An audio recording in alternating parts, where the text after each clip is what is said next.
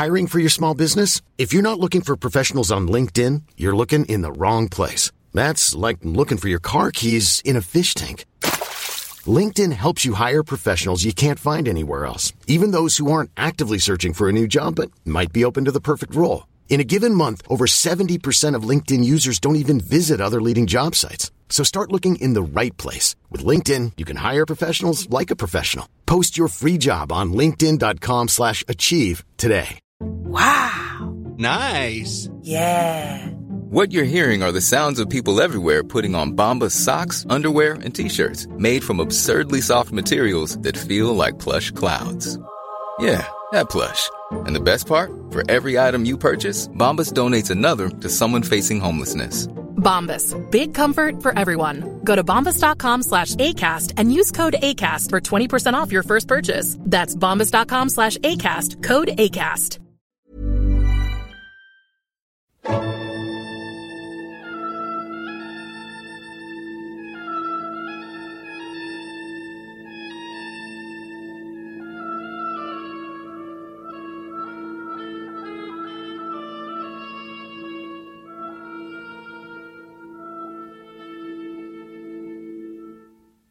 سلام.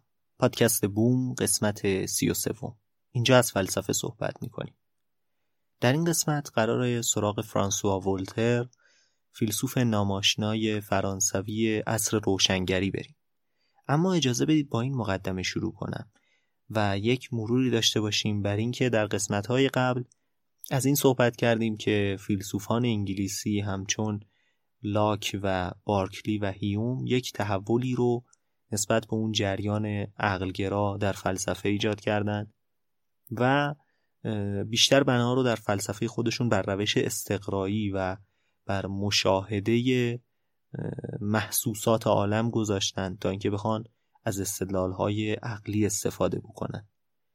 خب این جریان خیلی های از اهمیت هست در تاریخ فلسفه و نقش بسیار مهمی در تحولات بعدی داشته. یکی از تأثیرات مهم این جریان با داستان جوانی به نام فرانسوا ماری آروه شروع میشه. یک جوان فرانسوی با روحیه‌ای سرکش و طبعی هنرمندانه. فردی بود که حاضر نبود به راحتی هر حرفی رو بپذیره و حاضر نبود که ساکت باشه و نظریات خودش رو ارائه نکنه. همین روحیه باعث میشه که این جوان در همون سن کم پاش به زندان مشهور باستیل فرانسه باز بشه. پس از گذروندن یک دوره نسبتاً کوتاه در این زندان جوان آزاد میشه و تصمیم می‌گیره که وطن خودش رو ترک کنه و به انگلستان سفر کنه. تأثیر بسیار مهمی که این سفر و دوران زندگی در انگلستان بر روی آروه می‌ذاره اینه که متوجه میشه در انگلستان خیلی چیزها با فرانسه فرق می‌کنه یک جریان فلسفی به وجود اومده که حرفای تازه‌ای می‌زنه. از طرفی دانشمندانی مثل نیوتون هستند که کلا دانش فیزیک رو دارن متحول می‌کنن و مردم سرزمین خودش کلا از این جریانات بیخبرن. از طرفی انگلستان به لحاظ پیشرفت‌های اجتماعی و ساختار سیاسی هم خیلی با فرانسه در اون زمان فرق داشته. حتی کلیسای انگلستان نسبت به کلیسا در سایر کشورها تساهل خیلی بیشتری نسبت به افرادی که نظرات مخالف می‌دادند یا به نوعی سرکشی می‌کردند در برابر باورهای دینی نشون می‌داده. و این خیلی جالب بوده برای این جوان. او تصمیم می‌گیره که به فرانسه برگرده و مردم رو از این اتفاقات باخبر کنه و این جریان رو عمومی تر کنه. با برگشتن به فرانسه شروع به نوشتن می‌کنه و بیش از همه در نمایشنامه نویسی محبوب میشه و نام مستعار ولتر رو برای خودش انتخاب می‌کنه.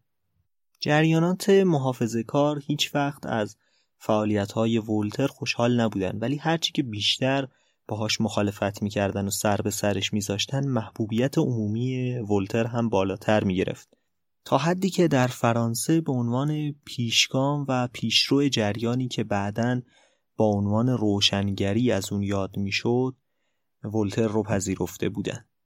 ولتر و همکیشانش در جریان روشنگری به دنبال پیشرفت علم و پیدا کردن آزادی های اجتماعی بیشتر به خصوص آزادی بیان بودند و می‌خواستند که ساختارهای سیاسی موجود در جامعه رو متحول کنند.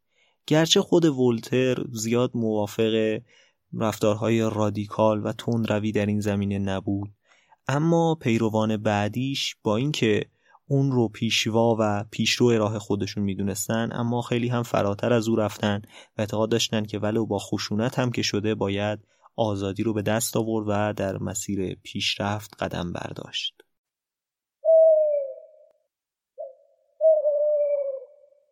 در اصل ولتر نسبت به آزادی خواهان بعد از خودش یه جورایی محافظه کار به حساب میاد.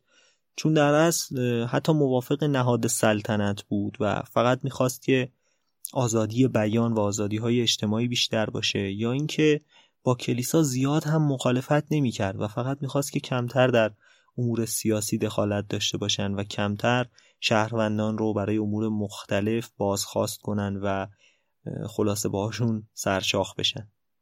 اصول فکری ولتر هم چندان نوآورانه و رادیکال نبود.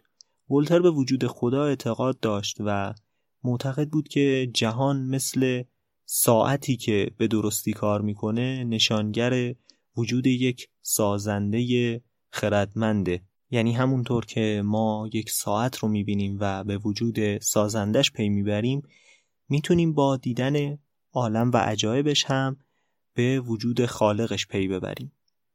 البته ولتر در زمینه وجود خدا یک اظهار نظر جنجالی هم داشته و اون این بوده که ادعا می کرده اگر هم من معتقد بودم که خدا وجود نداره خب از خودم این مفهوم رو اختراع می کردم و سعی می کردم مردم رو قانع کنم که وجود داره.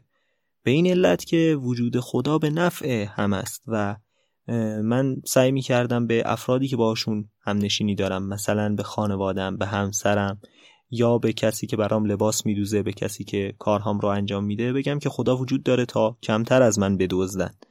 خب به منافع اجتماعیش اشاره می‌کرد و معتقد بود که این مسئله گذشته از واقعیت خارجی به لحاظ منافع اجتماعی هم باور مفیدیه.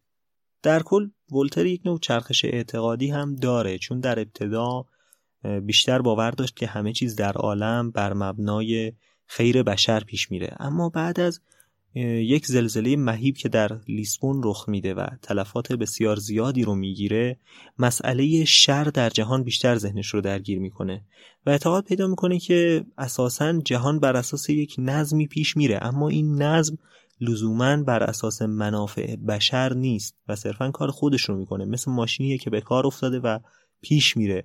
ممکنه ما زیر چرخاش قرار بگیریم و له بشیم و ما براش اهمیتی نداریم.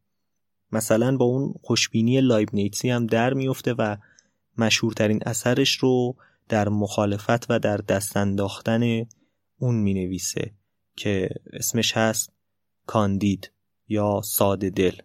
در این نمایشنامه ولتر شخصی رو نشون میده که به طرز ساده ای اعتقاد داره هر اتفاقی که میفته بالاخره خیری توش بوده و خیریتی داشته. و این عقیده رو خلاصه دست میندازه و مورد تمسخر قرار میده. خلاصه اینکه ولتر شاید فیلسوف چندان عمیقی نبوده باشه اما بنیانگذار جریانیه که آثار اجتماعیش حتی تا امروز هم باقیه و مسیری رو آغاز کرد که خیلی از فیلسوفان در اون گام برداشتن و این ولتر بود که این راه رو به اونها نشون داد و جریان روشنگری رو در فرانسه آغاز کرد. این قسمت از پادکست هم همینجا به پایان می‌رسه. خیلی ممنونم که تا آخر شنیدید و امیدوارم که در قسمت های بعد هم ما رو با پیگیری جریان روشنگری همراهی کنید. ایام بکام.